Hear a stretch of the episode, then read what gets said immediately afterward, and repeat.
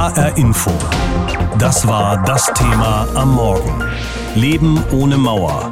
30 Jahre danach. Es gibt historische Zitate, die unsere Geschichte geprägt haben, die sich aber gar nicht so anhören. Sowas hier zum Beispiel. Das tritt nach meiner Kenntnis ist das sofort, unverzüglich. Das hat Günter Schabowski gesagt am 9. November 1989. Damals war er Sprecher des Politbüros der DDR und hat sich ziemlich verstolpert auf einer Pressekonferenz, als dort die Frage kam, wann tritt denn das neue Reisegesetz der DDR in Kraft? Was dann kam, war der Anfang vom Ende der DDR. Am 9. November ging dann alles ganz schnell. Tausende Leute aus der DDR sind zu den Grenzübergängen nach Berlin marschiert. Es war die Nacht, in der die Leute am Ende auf der Mauer gejubelt haben. Morgen ist das genau 30 Jahre her. Auch bei uns in Hessen haben die Menschen damals die Nachrichten verfolgt aus Berlin. Auch unser Reporter Rainer Battefeld aus dem HR-Studio in Fulda. Er hat damals selbst aus der Region berichtet. Daran kann er sich noch gut erinnern, auch an diese berühmten Zitate, als sich da jemand in Berlin verstolpert hat. Alles begann mit diesem Einsatz von SED-Politbüro-Mitglied Günter Schabowski. Was er damals in Ostberlin ins Mikrofon sprach, schrieb Geschichte. Deshalb äh, haben wir uns dazu entschlossen, heute eine Regelung zu treffen, die es jedem Bürger der DDR möglich macht, über Grenzübergangspunkte der DDR äh, auszureisen. Nicht nur in Berlin waren die Menschen wie elektrisiert. Auch Bernd Hummel, damals HR-Reporter im Studio Kassel, war nicht mehr zu bremsen. Er fuhr zur Grenzübergangsstelle bei Herleshausen, dort, wo die Autobahn schon damals nach Eisenach führte. Gegen 1.31 Uhr in der Nacht zählte er einen Trabi und zwei Wartburg, die gen Westen rollten. Am nächsten Morgen hatte sich die Lage dramatisch verändert. Stoßstange an Stoßstange bewegte sich eine Autokolonne mit DDR-Bürgern in Richtung Herleshausen. Er berichtete live von dort. Das ist wohl was Historisches. Sie sind hier eben gerade vorgerollt. Was haben Sie gesagt? Eben haben laut ausgerufen, was? Wir sind das Volk und damit haben wir Sie gezwungen.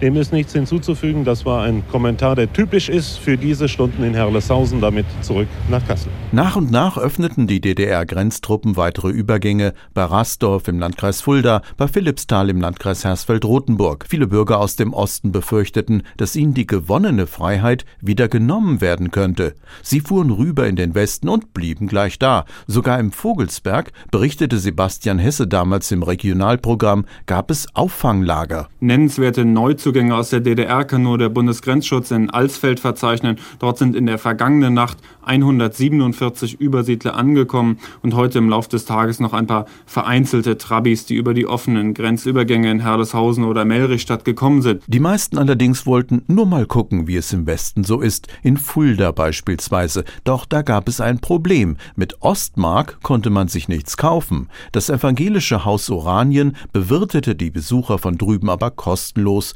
Einer von ihnen formulierte es so. Also ich empfinde das hier äh, deshalb so schön, weil wir die Gaststätten nicht benutzen können. Durch unsere finanzielle Situation ist es uns eigentlich nicht möglich, dort einzukehren und uns dort äh, so zu benehmen wie jeder andere. Das geht einfach nicht. Und deshalb empfinde ich das doppelt gut und doppelt schön, dass wir hier sein können und einfach mal sitzen können und dass man bewirtet wird oder dass man Zuwendung findet. Nach und nach verebbten die Besucherströme, das Warenangebot auch in der Noch-DDR verbesserte sich, was es nicht gab, wurde schlicht aus dem Westen importiert, im weiten Umkreis von Nord- und Osthessen herum waren Gebrauchtwagen auf einmal Mangelware und die Stellplätze der Händler geleert. Und Günter Schabowski, dessen Mitteilung all das ausgelöst hatte, fand für ein paar Jahre eine neue Aufgabe in Rothenburg an der Fulda als leitender Redakteur eines Anzeigenblättchens.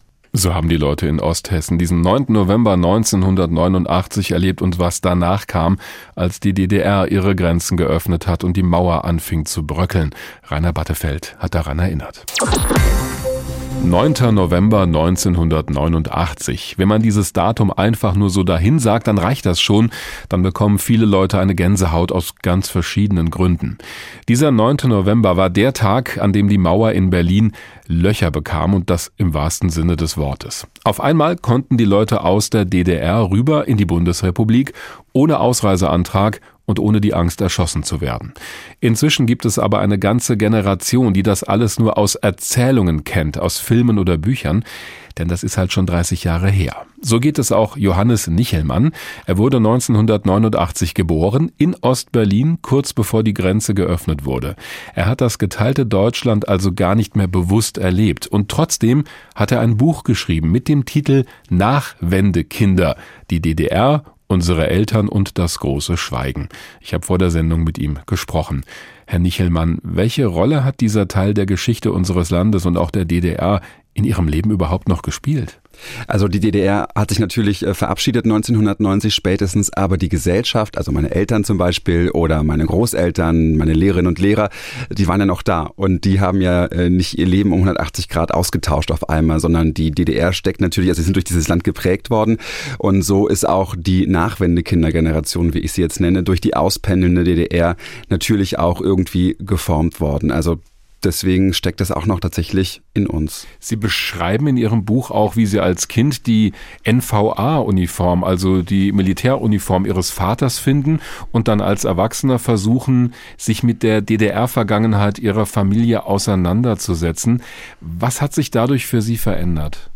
Also mein Vater hatte nie, nie, nie darüber gesprochen, was er eigentlich an der Grenze wirklich gemacht hat. Ich wusste zwar, dass er da war, aber tatsächlich gab es darüber keine Informationen. Und was sich geändert hat, ist, dass wir tatsächlich offen darüber sprechen können. Hm. Und vor allem hat sich für meinen Vater, glaube ich, ganz viel verändert, weil er zum ersten Mal das Gefühl hat, dass er eben auch darüber sprechen kann, ohne dass er sich irgendwie verurteilen lassen muss. Ich glaube, das war seine große Angst auch oder eine der großen Ängste, die er hatte in den letzten 30 Jahren. Und es findet einfach jetzt ein Gespräch in der Familie statt, das mich auch besser verstehen lässt, warum denn äh, mein Vater beispielsweise eben Grenzsoldat geworden ist oder warum er in jungen Jahren in die SED eingetreten ist. War ihm das selbst auch unangenehm, weil Sie sagen, er hat da vorher nie drüber gesprochen, also hatte er auch so einen Zwiespalt in sich? Ich glaube schon, dass er natürlich rückblickend gesehen hat, dass es nicht so gut war alles, aber er hat halt, wie er sagte, das richtige Leben im Falschen geführt. Das heißt, als er das alles gemacht hat, war das natürlich alles richtig und hat sich gut für ihn angefühlt auf mhm. irgendeine Art und Weise. Für Ihr Buch haben Sie ja auch mit anderen Leuten Ihrer Generation gesprochen, die auch aus dem Osten stammen, die die DDR aber eben nicht mehr selbst erlebt haben. Geht das denen so ähnlich wie Ihnen, dass wir wirklich von so einer ostdeutschen, ja nennen wir mal den Begriff Nachwendegeneration sprechen? Sprechen können. Ja, also den, die ich getroffen habe, denen geht's ähnlich, dass in ihren Familien vor allem wenig darüber gesprochen wird. Das sind Familien, die dem Sozialismus wahrscheinlich näher standen als Leute, die ihre Eltern in der Opposition wissen oder wussten. Aber ja, also es gibt diese Menschen, die da irgendwie noch große, große Erinnerungslücken, Fragezeichen und so weiter haben. In den Jahren nach dem Mauerfall wurde ja auch häufig von so einer inneren Einheit und von der Mauer in den Köpfen gesprochen, die da angeblich noch existiert. Sind das eigentlich Begriffe, mit denen die Nachwendekinder, also auch Sie, noch was anfangen können? Das gibt's auf jeden Fall noch. Also ich bin als Kind, als ich 12, 13 Jahre alt war, 2003 nach Bayern gezogen worden, von Ostberlin in den Norden von Augsburg. Gezogen worden ist ein schöner Begriff. und bis dahin hat es nie eine Rolle gespielt, dieses Ost-West-Ding in meinem Leben. Also in Ostberlin sowieso nicht. Hm. Aber auf einmal war ich der Ossi, ich war für alles verantwortlich, was schiefgelaufen ist in der DDR. Ich äh, wurde gefragt, warum ich kein Ossisch sprechen würde, nämlich Sächsisch war damit gemeint und so weiter. Da kam das alles wieder hoch. Und ich habe auch Leute getroffen, denen das heute so geht. Zum Beispiel eine in dem Buch Beatrice, die ist von Eisenach nach Frankfurt am Main gezogen und sitzt da jetzt in so einem Banktower bei Ihnen. Und wann immer jemand aus Ostdeutschland in Ihrer Firma angestellt wird, kommt er erstmal an Ihrem Schreibtisch vorbei und wird gesagt, dass der Paul, der kommt aus dem Osten. Lernt euch doch mal kennen, ihr müsst ja was miteinander zu tun haben. Dann kommt er aber von Rügen oder so. Äh, da hat natürlich keine Bezugspunkte zu Paul. Und das fällt ja immer wieder auf, dass sie quasi die Ostdeutsche im Betrieb ist und dass ihr Chef ja auch sagt, weißt du, du kannst richtig gut arbeiten, ich glaube, weil du aus dem Osten kommst.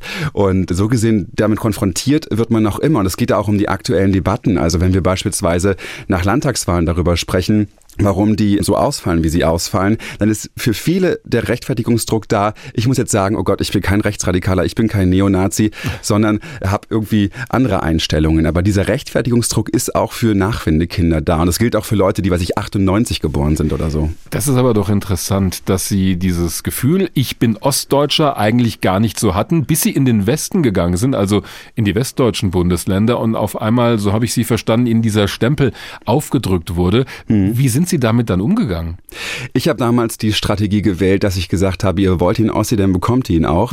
Ich meine, das kennen auch andere junge Leute aus anderen Bundesländern, die im Westen liegen, dass sie, wenn sie in eine Rolle gedrängt werden, irgendwas machen. Oder das kennen auch Leute mit einem Migrationshintergrund, die dann sagen, okay, ihr wollt den Muslim, dann gebe ich euch den Muslim. Das ist ein Phänomen, was es ja auch in anderen Gruppierungen und unter anderen Vorzeichen gibt, ja. 30 Jahre nachdem das alles passiert, das hat ja eine ganze Generation das geteilte Deutschland nur noch als Geschichte erlebt. Müssen wir denen als Gesellschaft diese Zeit damals vielleicht mehr erklären, als das in den vergangenen Jahren passiert ist? Und damit meine ich, egal ob die nun in Ost- oder Westdeutschland aufgewachsen sind. Ja, ich glaube schon. Ich glaube, es muss von diesen Schwarz-Weiß-Zeichnungen sich ein bisschen abrücken alles. Also wie sollen wir aus der Geschichte lernen, wenn diese Gespräche viel zu wenig stattfinden und auch das Klima gar nicht da ist, dass Väter und Mütter in den Familien sagen können, ich erzähl's jetzt einfach mal. Und letzter Punkt, ich glaube auch, dass viele Eltern, das stelle ich jetzt auch bei Lesungen fest, eigentlich darauf warten, gefragt zu werden. Mhm. Das heißt, die wünschen sich eigentlich so einen Dialog. Ich glaube, es gibt genug Eltern, die sich einen Dialog wünschen. Ich habe jetzt bei mehreren Lesungen in die Bücher reinschreiben müssen vorher, hier, liebe Ann-Sophie, bitte sprich mit deiner Mutter, Gruß Johannes. Ähm, das haben dann die Eltern mich gefragt, ob ich das da reinschreiben könnte. Also es gibt es auf, auf beiden Seiten quasi den Willen, aber natürlich ist alles nicht verallgemeinerbar. Bei den einen ist es so, bei den anderen so, natürlich der Autor und Journalist Johannes Nichelmann. Er wurde kurz vor dem Fall der Mauer geboren in Ostberlin und hat gleichsam für seine Generation ein Buch geschrieben. Es heißt Nachwende Kinder, die DDR, unsere Eltern und das große Schweigen. So lange ist das schon her, genau morgen am 9. November, 30 Jahre. Das heißt, die Zeit danach, also ohne Mauer, ist schon länger, als die Mauer selbst gestanden hat. Das war nur etwas mehr als 28 Jahre. Gebaut wurde sie ab dem Jahr 1961 als sogenannter antifaschistischer Schutzwall der DDR. Am Ende war sie für viele Menschen in Ostdeutschland einfach nur ein Symbol für die Angst der Führungselite, dass die Leute einfach abhauen könnten rüber in den Westen, wenn man die Grenzen aufmacht. Wie das damals war, können sich heute viele gar nicht mehr vorstellen. Seitdem ist eine ganze Generation geboren worden, die die Mauer nicht mehr erlebt hat. Unser Nordhessen-Reporter Jens Wellhöhner wollte wissen, wie diese jungen Leute im ehemaligen Grenzgebiet heute denken über die Unterschiede zwischen Ost und West. Er hat deshalb stellvertretend zwei von ihnen getroffen. Ein kleines Dorf in Thüringen. Waldemar Schleicher und seine Band spielen auf einem kleinen Festival. Eingeladen haben sie Althippies, so nennt der junge Mann aus dem thüringischen Heiligenstadt seine Gastgeber. Die in der DDR aufgewachsen sind und schon, wie sie selbst gesagt haben, in der DDR ein bisschen angeeckt haben, weil die halt Hippies waren und lange Haare hatten und bestimmte Musik gehört haben.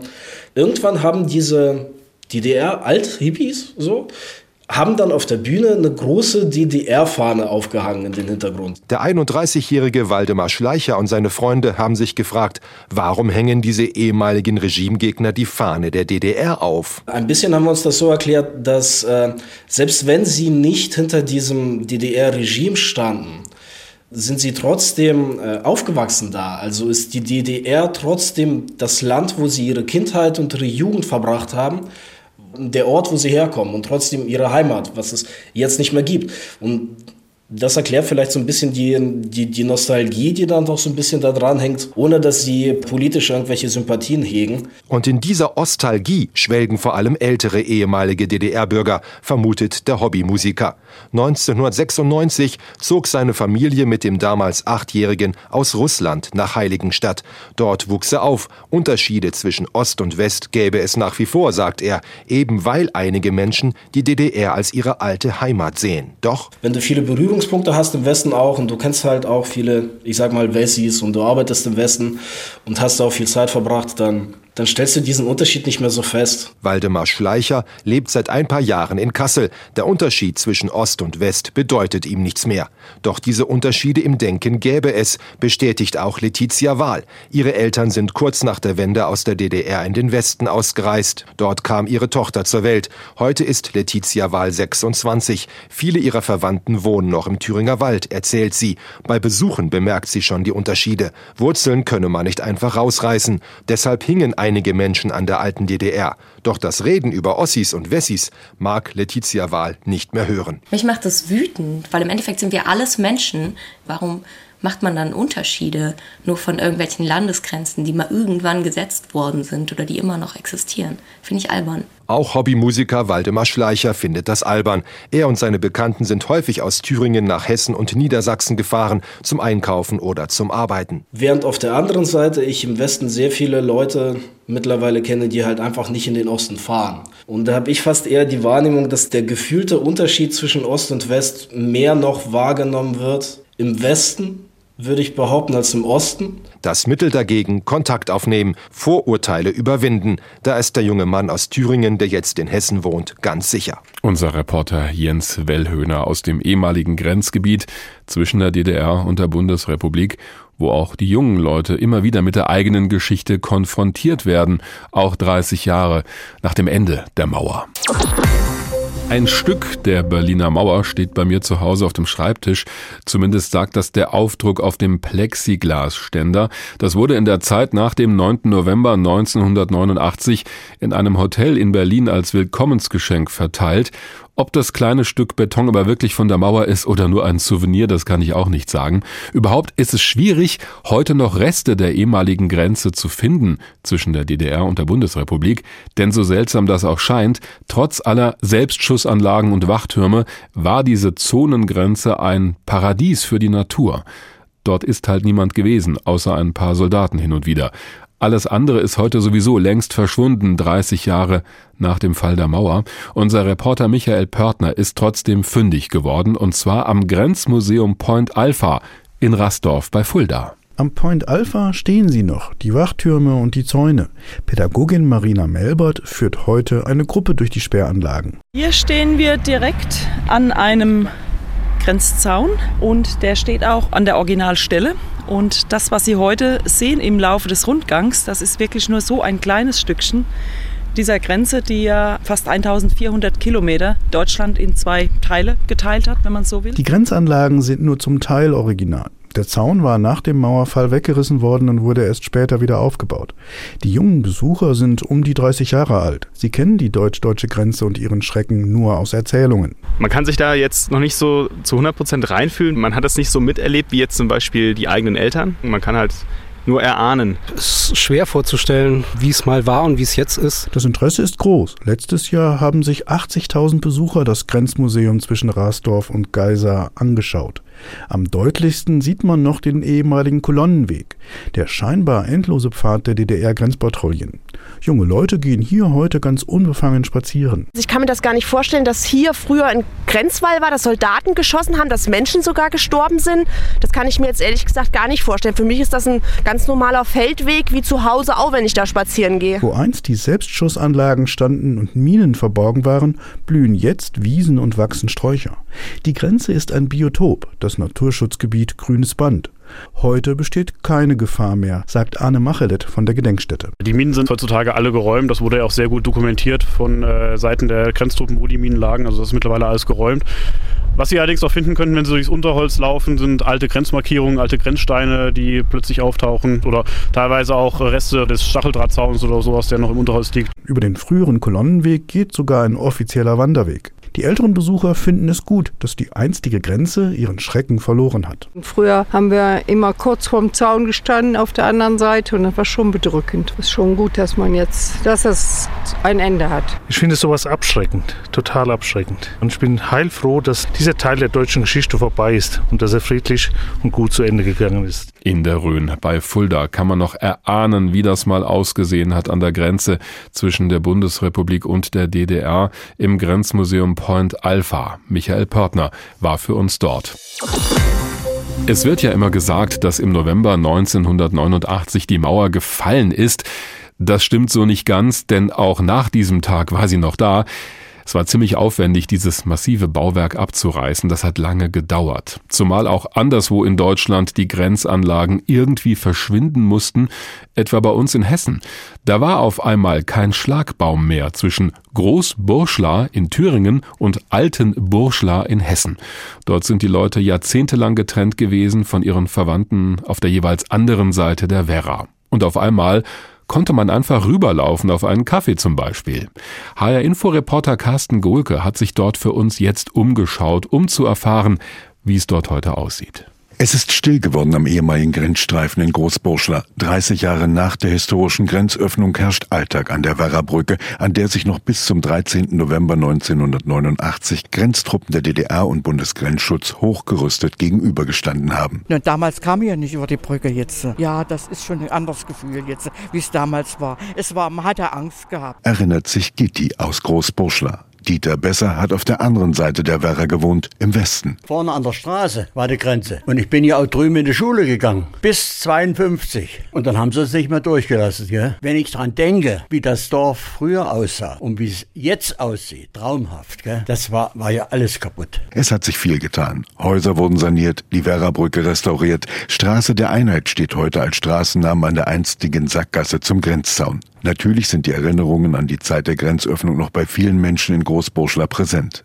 Hubertus Reg, der unmittelbar am westlichen Grenzzaun aufgewachsen ist, denkt noch heute mit Begeisterung an die Stunden der Wiedervereinigung. Ja klar, ich war dabei. Und da war natürlich hier alles voll, ne? Voll Parkplätze, ja, alles war belegt. Waren alle willkommen, ne? Die haben sich alle gefreut. Musik, die kamen mit der Kapelle hier rüber, wurden empfangen. Noch, da waren wildfremde Leute dann in der Küche, haben Kaffee getrunken und ach, hier hat man hier Glühwein hat man gehabt, es war ja kalt. Er freut sich aber auch darüber, dass heute der ganz gewöhnliche Alltag eingezogen ist. Große Euphorie, na klar, die lässt dann auch irgendwann mal nach. Aber ich glaube, im Großen und Ganzen sind die alle froh, dass die Grenze weg ist. Florian Wendt war gerade mal drei Jahre alt, als die Grenze geöffnet wurde.